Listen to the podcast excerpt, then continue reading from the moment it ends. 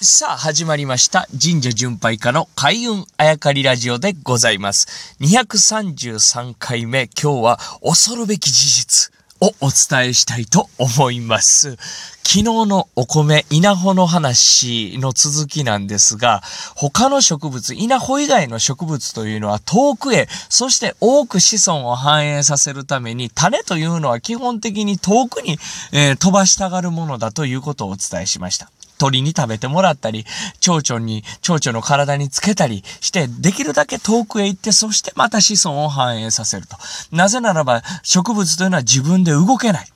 そして自分がいるところに種を落としてしまってもですね、えーそこで子孫が繁栄していくということにはならないわけです。太陽、水をより多く浴びようとすると、自分より遠くに子孫を残した方がいいですからね。しかし、稲穂という植物の中ですね、ある日突然、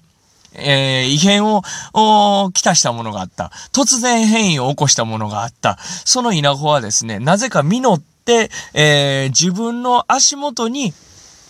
種、もみを落とそうとしたわけですよね。本来ならば突然変異でそうなった。自分の足元に種、もみが落ちた。ほんでそこで、えー土壌を、栄養を食べ尽くしちゃってですね、えーいずれかは絶滅していたであろう品種だったわけです。しかし、その突然変異に気づいた人間がいた。あ、これ、これ育てて、育てて、えーここに、えーもみ種が落ちるんやったら、それ僕ら待ってて、えー収穫して食べればいいんじゃないかというところに気づいた人間がいたわけですね。その人間によって、稲穂はどんどんどんどん品種改良されていくわけです。もっと美味しく、もっと栄養価の高いものに。まあ人間というよりかは、この品種改良に、えー、長けた、あー国民。それがこの、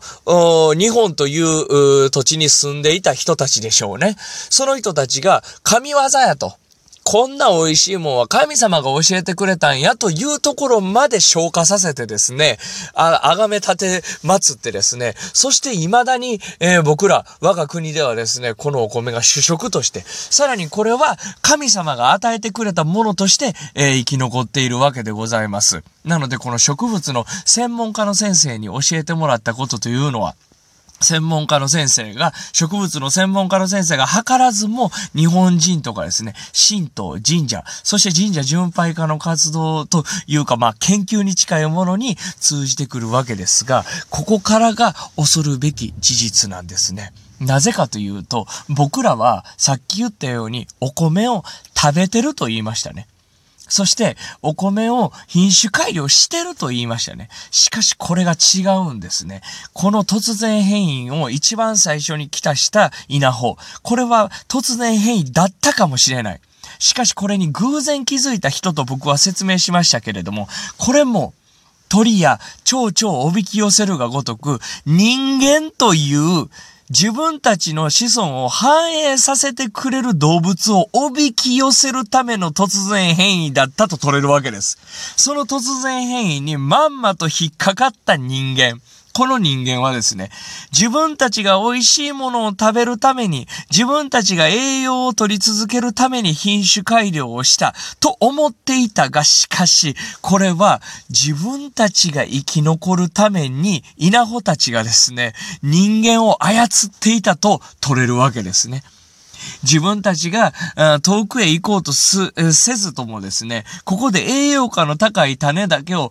作ってればですね、人間が勝手に品種改良して、雨、風に強い品種改良を手伝ってくれるわけですよ。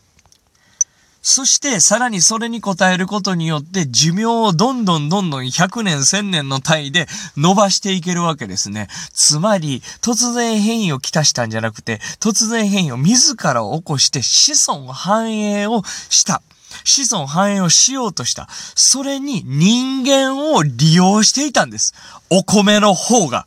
つまり僕らがですね、えー、ここで育ててお米、人間の方がお米を食べていたんじゃなくって、お米の方にですね、人間は食べさせられ、品種改良させられ、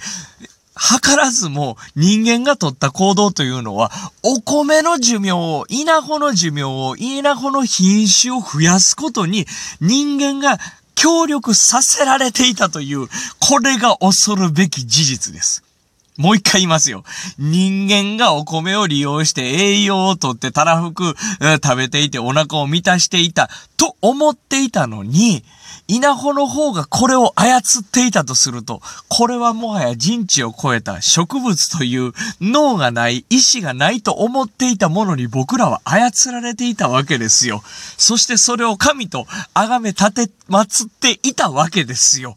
ここに神が宿っていると思うとですね、またいろんな雨とか風とか天気とかに宿る神様とは別の人知を超えた何かを感じさせる、せるずる、感じずにはいられないというね、えー、僕はこれに興奮を覚えずにはいられなかったですね。あの、あたかも、猿の惑星という映画のようではありませんか。ということで今日は、えー、恐るべき事実。つまり僕たちはお米に操られていたというお話をお届けしました。